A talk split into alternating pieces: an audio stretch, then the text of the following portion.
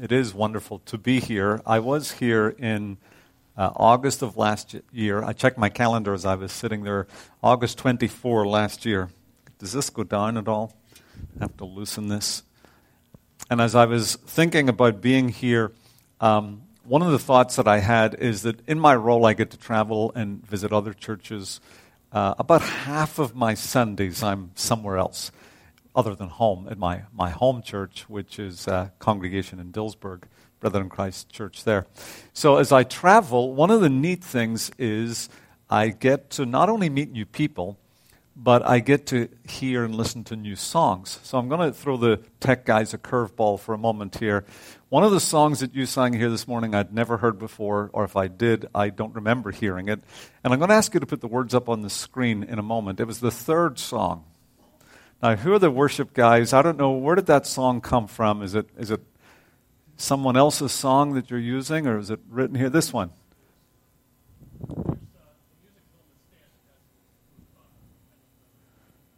Oh, over here? And, and it's, a, it's another, I don't want to mess up your music. This will be good. I don't want to ruin the last song. But um, go to the second verse that come up on screen. This one, thank you. Just leave it there for a moment. So I was, I was listening to the song, trying to learn it, never heard it before, and these words came up, and something immediately came to my mind because of an online conversation, Facebook conversation I had early this morning, or a, a post that I had uh, responded to early this morning. Five years ago, it might be six, but I think it was five, when I was pastoring a church before this current job, because I've only been in this job for a couple, couple of years and I was pastoring a church in Carlisle.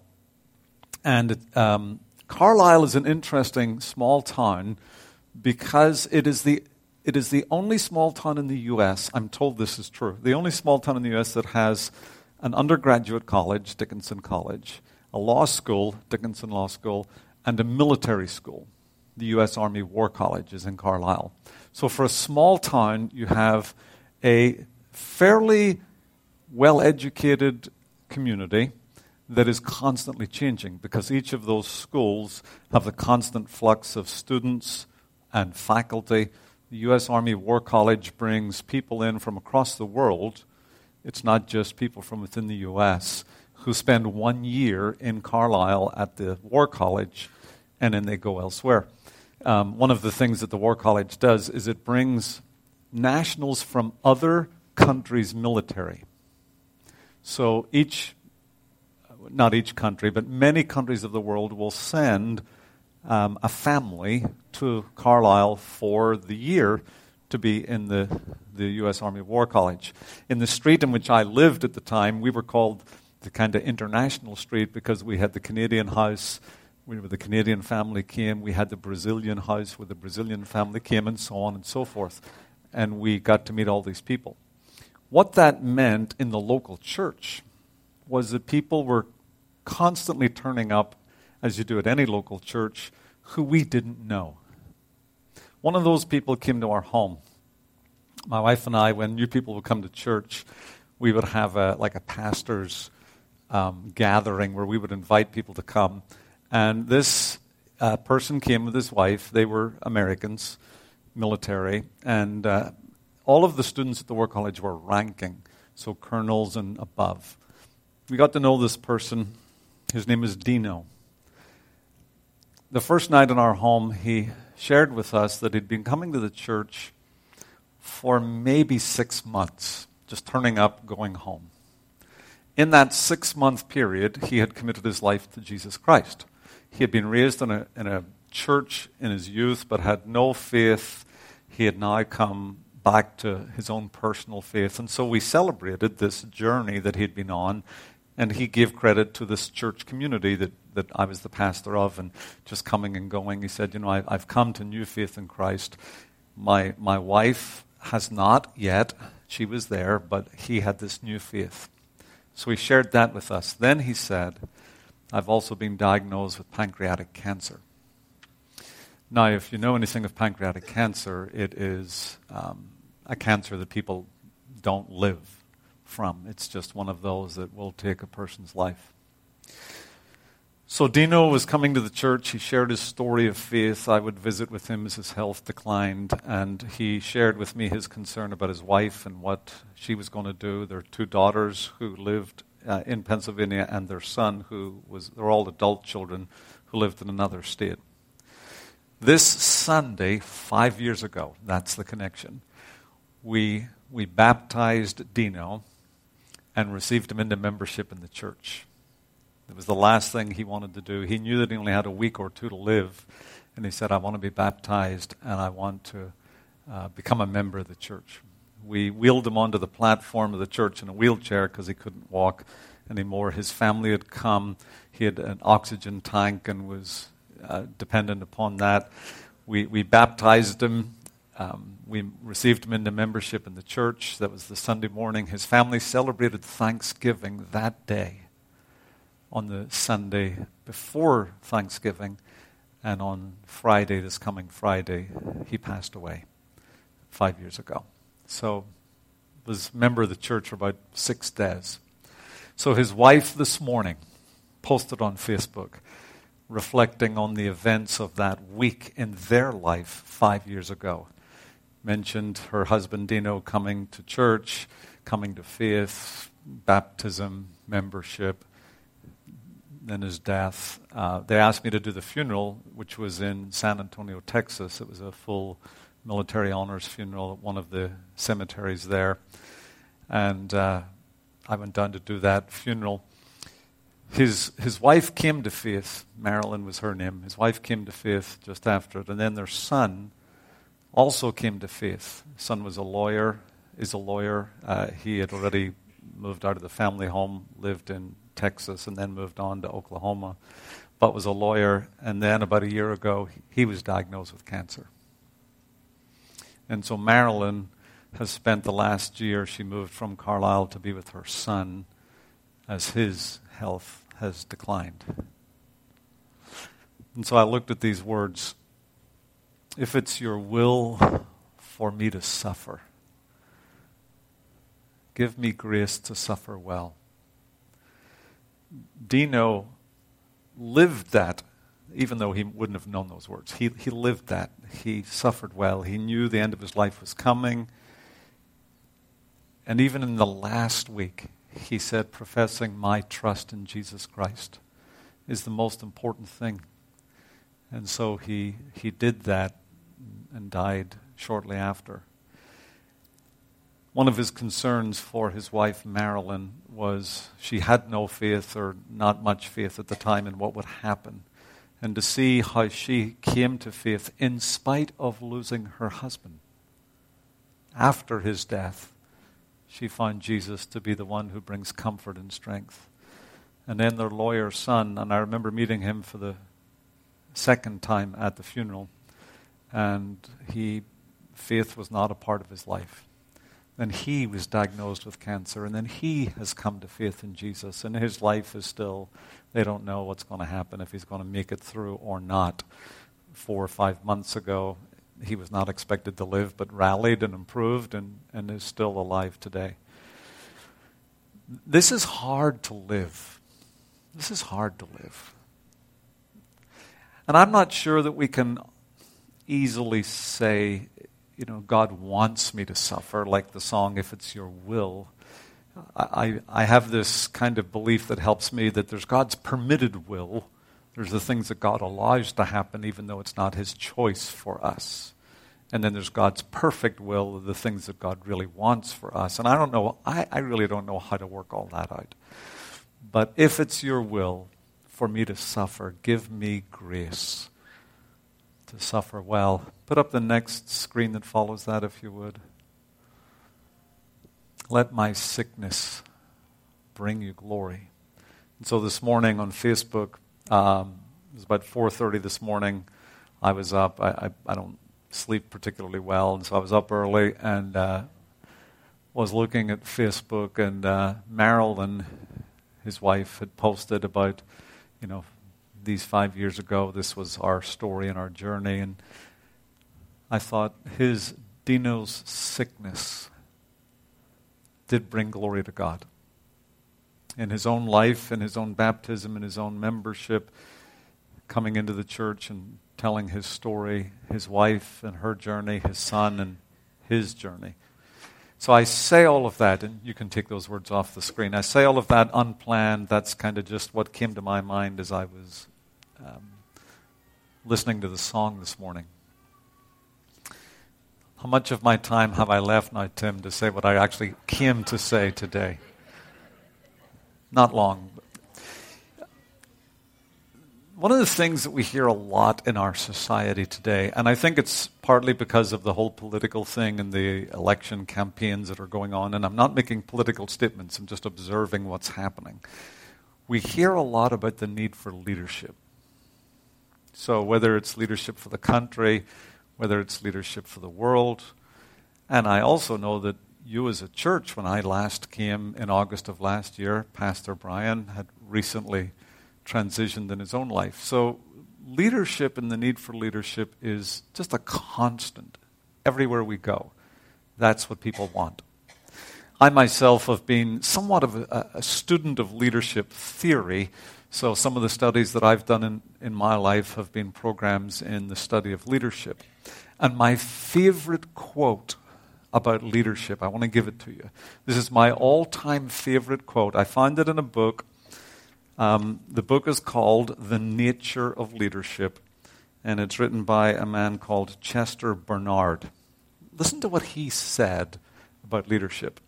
Quote Leadership has been the subject of an extraordinary amount of dogmatically stated nonsense.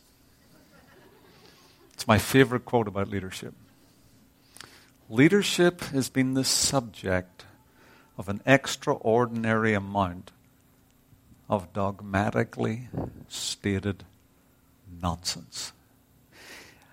His book goes on to say that people who write and talk a lot about leadership just come up with theories and views and opinions, and they write them as if they're all factually true and always true. And sometimes there may be truth in them, but they're often just huge overgeneralizations, and, and it's just not real.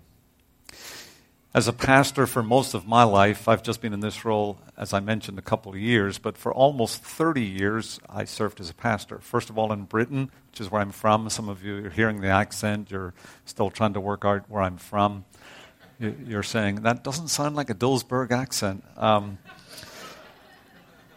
so, from Northern Ireland originally and served in church life there, and then in the country of Wales, where our two daughters were born, then in England, then in Scotland, and then ended up uh, over here in the U.S. But in, in my experience, a lot gets talked about leadership in churches. This is what leadership in the church looks like.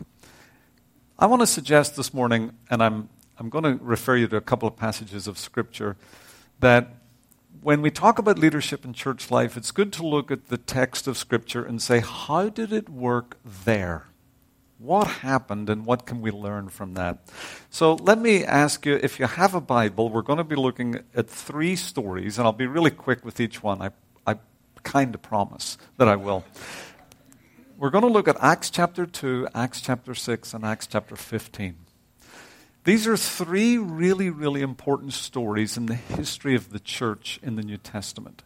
And, and each of them will give us a little window into some of the things that were going on. So let's turn to Acts chapter 2 first of all. And I think they're going to put some of the scriptures on the screen. You can follow it. Acts chapter 2 is the story of what happened on the day of Pentecost. Now, Pentecost was a Jewish festival kind of like our Thanksgiving, if you like. It was a cultural festival, it had religious connections. And just like our Thanksgiving, if you lived in the city of Jerusalem, during Pentecost, people traveled from all over. In the same way that during this Thanksgiving week, people will be traveling, families will be connecting. It's one of the busiest travel times of the year. It's kind of what happened. So you're in the city of Jerusalem, and people have come from all kinds of different countries. And verse 1 says, When the day of Pentecost came, they were all together in one place, and suddenly, like a sound, like the blowing of a violent wind, came from heaven and filled the whole house where they were sitting. And they saw what seemed to be tongues of fire that separated and came to rest on each of them. And all of them were filled with the Holy Spirit and began to speak in other tongues as the Spirit enabled them. Now there were staying in Jerusalem God fearing Jews from every nation under heaven. Just pausing there to reflect on that, that probably wasn't accurate. It's not that Luke is lying, but in terms of their understanding, every nation under heaven, you know, there were parts of the world that people weren't there, but Scripture and, and the people at the time, the world that they knew, the way in which people would talk, they're trying to give a sense of there were a lot of people there. There were people from all over. So they've all gathered together. And when they heard this sound, a crowd came together in bewilderment because each one heard them speaking in his own language. Utterly amazed, they asked, Are these not all men who are speaking? Are not all these men who are speaking Galileans? Then how is it that each of us hears them in our own native tongues? And I want to jump to verse 14. And then Peter stood up with the eleven, raised his voice, and addressed the crowd. And then he gives a sermon. I don't want to read the sermon. Here's my reflection on leadership from this chapter. It's a surprise what God does sometimes. It's fascinating to me that this is a really unlikely story. If we had time to read what happened before this, we would have read the Gospels. And we would have read how the followers of Jesus, the Gospels end with them in some, some level of disarray and bewilderment. The man that they had followed for three years has been crucified. The resurrection has occurred, but they didn't know what that was all about, and they really didn't understand it.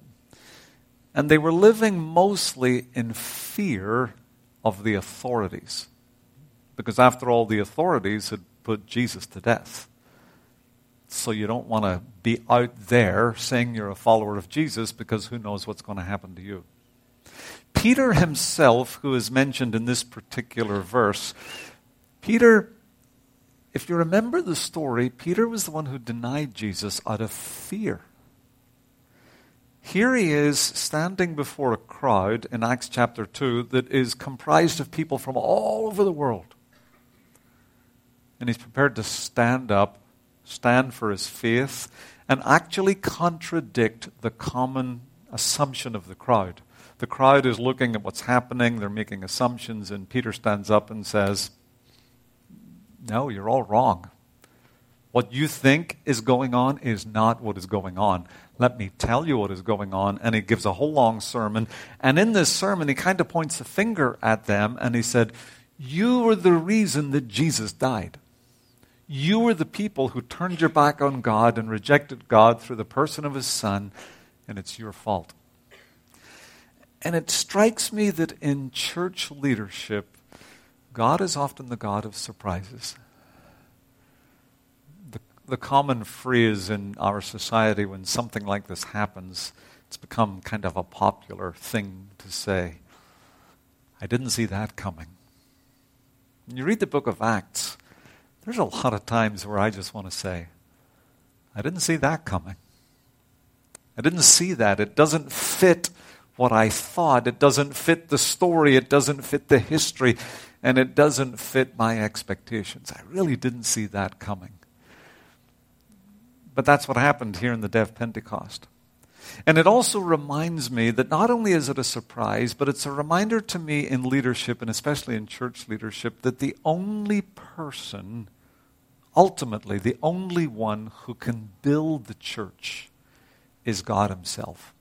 Because you get to the end of the chapter, if you want to look to the end of chapter 2, verse 47, and there's this summary statement that the writer, who was called Luke, the writer of this book is the Luke from Luke's Gospel. And he says this that God the Lord added to the church every day those who were coming to faith in Christ. Only God can build his church. Only God can do the work of the church. That's not to say, excuse me, that's not to say that people aren't important. It's not to say that Peter didn't preach. It's not to say that human instruments aren't significant. But ultimately, it's what God does. So that's one reflection on this whole subject of leadership. Let's turn to Acts chapter 6. By the time we get to Acts chapter 6, something interesting and quite sad has happened. The interesting and encouraging part is this church has grown, which you would expect because in chapter 2 we read that God is adding to the church every day. Well, just imagine if people are being added to the church every day, one of the realities that is likely is that the people who start coming to the church don't look like each other. They're different. So, the time you get to Acts chapter 6, this growing church is now struggling with the diversity of the people. But the diversity issue that they were struggling with was their ethnic ancestry. Everybody was of, of a Jewish background, but some of the Jewish people in the church had come from a true Jewish background. They were brought up likely in Palestine, brought up in that area, and they spoke Hebrew. The other Jewish people in the church were people who had moved away. They've been in other places. There's been some movement in their families, and they actually don't speak Hebrew, which is the proper language of Judaism, the official language. They speak something else. And they have cultures and ways of doing things that are different. So there's a cultural difference, even though they're all Jewish people who have now become Christians. Now, here's the sad thing that happens. And you can read it in chapter 6. As the church was providing physical help to the people in the church who had need, there was discrimination going on. Now, I say discrimination, it doesn't use that word in the verse. What it does tell us is that the people who were not true in their kind of cultural ancestry, they're looking at the people who were more true, were the Hebraic Jews. I'm going to move this a little further from my mouth, just hopefully that will stop the buzzing noise. And the, the people who, uh, who were not of the Jewish, the true Jewish ancestry are looking at the others and they're saying, Our widows, our hungry people are being neglected while they are being given food. I find that really sad that in the church, among brothers and sisters who are of one family, there was some level of discrimination going on. That's sad. The people who are feeling neglected, they complain. That's what it tells us. You can read it there in Acts chapter 6, and I'm not going to read it all, but if you want to look at verses 3 and 4, it says that they complained against the Hebraic Jews because their widows were being overlooked in the daily distribution of food. Sometimes in church leadership, complaints happen. I've been a pastor, as I mentioned, a long time. I've been in all kinds of scenarios where some people in the church complain. The music's too loud, the music's too quiet, the coffee's too hot, the coffee's too cold, it's too strong, it's too weak, you know, all kinds of stuff. And then some important stuff. I'm not saying coffee's not important, by the way. I mean, just, just. And one of the challenges of leadership is learning what are the, when do we listen to the minority because their views actually need to be heard? It's a, it's a role of leaders in leadership to listen to all and to respond. And so the responsiveness of leaders in this chapter is what I find really interesting. They didn't deny what was happening, so it kind of implies that the accusation, the rumor, the complaint was true. They didn't say, oh, no, no, no, no, that's not what's happening, you're mistaken. They, they accept it, they hear it, they accept it, and then they come up with a, a plan to address it. They say, okay, let's choose some people from us who we can give that responsibility to and they can make sure that what needs to be done is done. And I find that a, a fascinating leadership observation that there's a level of responsiveness and openness and willingness to change what had been normal because there's a better way. Another reflection that I've often thought about over the years is they try to determine in Acts chapter 6 who must do what in the life of the church. Who must do what? When you read the, the chapter, the leaders of the church say, What you're saying is important, and we want to make sure that everyone is cared for, and we want to make sure the food is given equally, and we want to avoid any of these unfortunate discriminatory behaviors that have happened. You're absolutely right. That's important. However, we can't do that. Because if we do that, the role and the calling that God has for us will be neglected. So the solution they propose is because God has asked us to fill certain roles, we need others to step up in service and in leadership so that we can all be better off.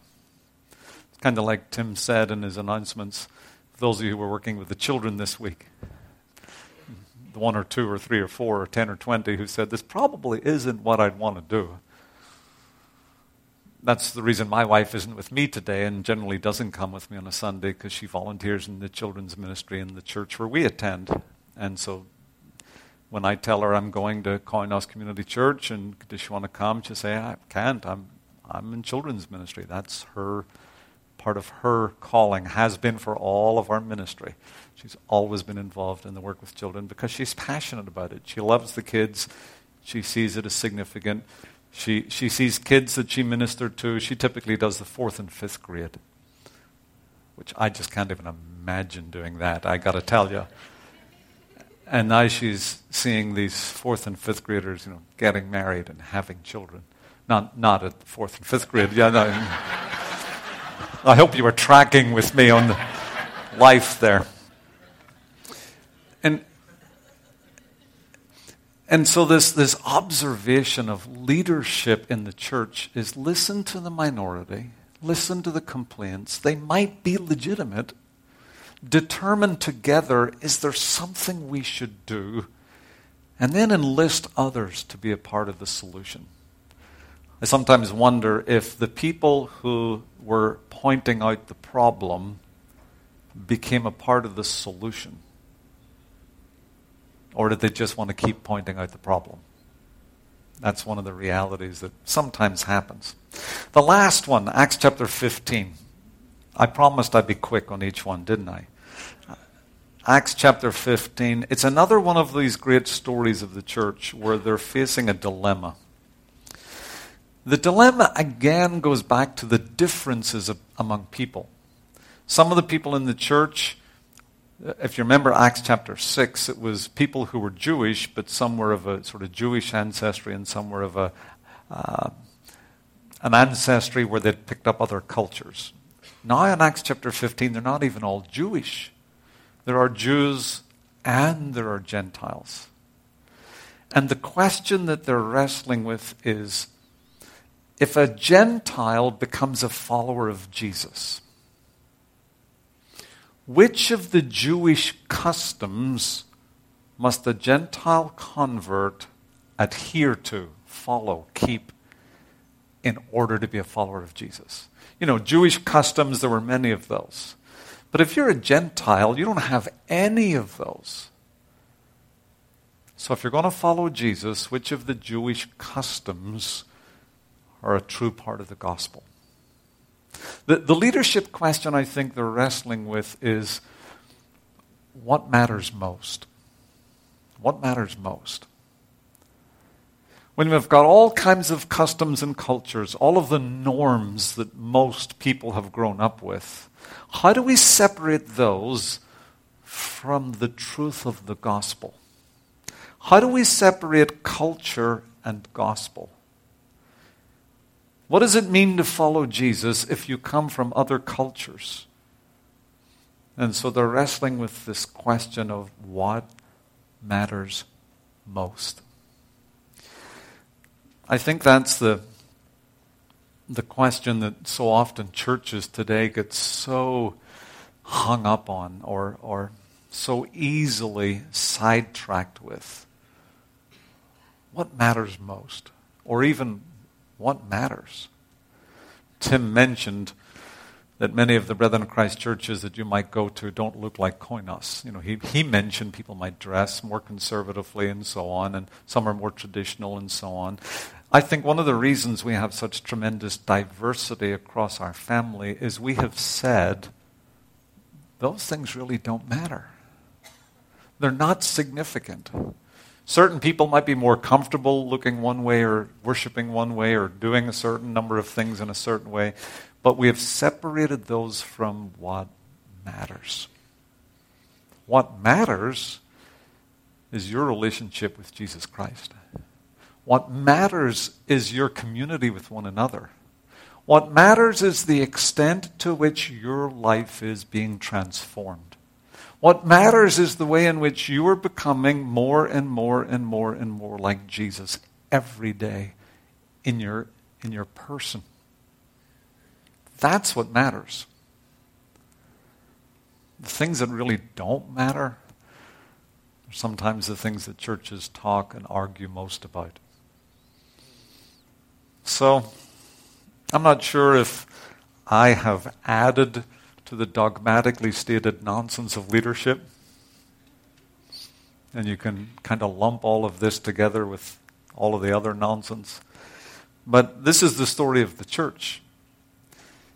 May the story of Koinos continue to be a story where you understand, like Acts chapter 2, that only God can truly build the church.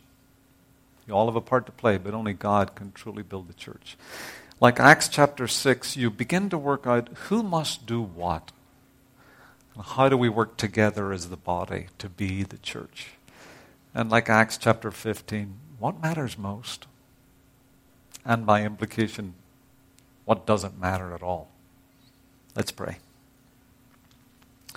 Lord God, I do pray, congregation.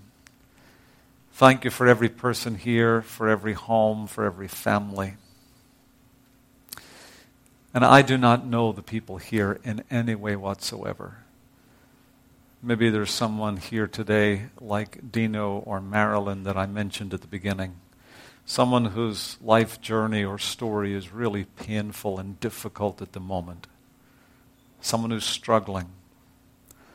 I pray especially for that person May they experience the love and the grace and the healing power that only you can bring. And we will give you our thanks in Jesus' name. Amen.